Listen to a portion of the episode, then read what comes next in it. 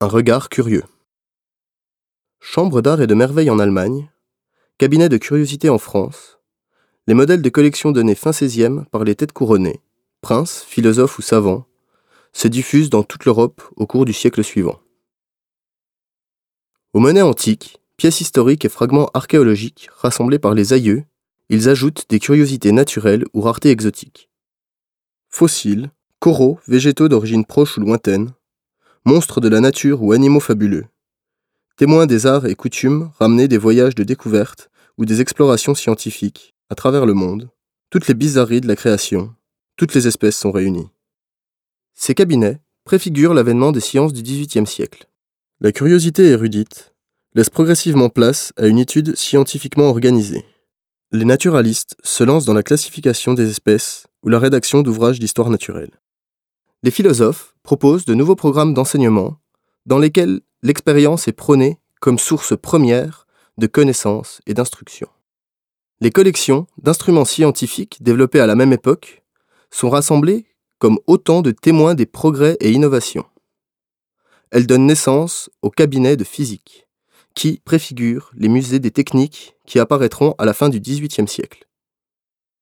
Grâce aux prêts d'objets consentis par le Muséum de Besançon, nous avons reconstitué un cabinet de curiosité tel qu'on aurait pu en voir dans la bibliothèque d'un érudit de Franche-Comté au XIXe siècle.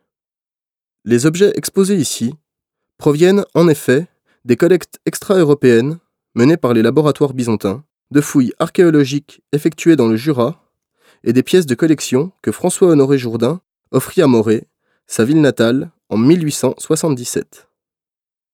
Découvrons ensemble la diversité de ce cabinet qui va vous faire voyager à travers le monde. Soyez attentifs. Au son de la cloche, essayez de retrouver les objets dont il est question et au fur et à mesure du portrait que nous dresserons de notre collectionneur imaginaire, devinez sa profession. Notre collectionneur a l'âme d'un explorateur. Il a fait plusieurs séjours en Afrique et en a ramené un couple de perdrix, un œuf d'autruche, et un masque qui provient de la culture guérée en Côte d'Ivoire. Il s'agit d'un masque à l'état d'ébauche, sans patine d'usage et sans perforation ni pour les yeux, ni pour les narines ou la bouche, ni le long du pourtour pour la fixation d'un serre-tête.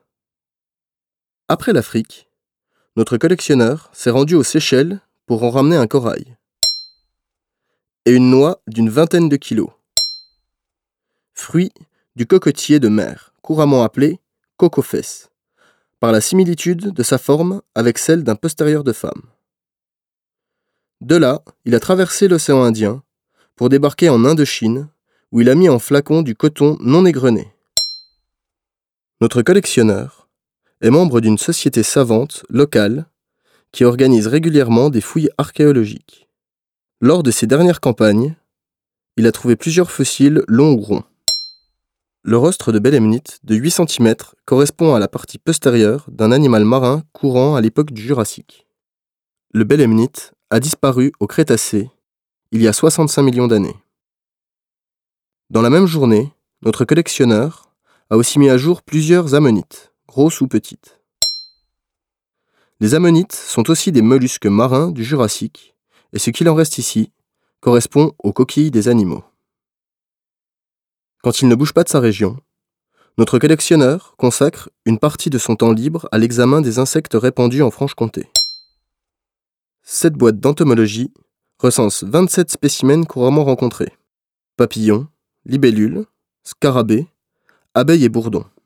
Afin de les étudier de près, il s'est procuré un ouvrage qui documente la fabrication d'une loupe d'entomologiste et pour laquelle il a fait tourner un manche en ivoire. Pris d'intérêt pour les instruments d'optique, il a acheté chez un antiquaire un microscope, dit microscope Chapelle, dont le caisson décoré est en bois. Enfin, il arrive à notre collectionneur de travailler et de se trouver lui-même en prise avec les curiosités de la nature. Ainsi, au début de sa carrière, il fut appelé pour assister une vache sur le point de véler et qui mit bas un veau à deux têtes. Maintenant, vous ne pouvez plus ignorer la profession de vétérinaire que nous avons attribuée au collectionneur franc-comtois imaginaire qui, au XIXe siècle, aurait pu organiser un tel cabinet de curiosité.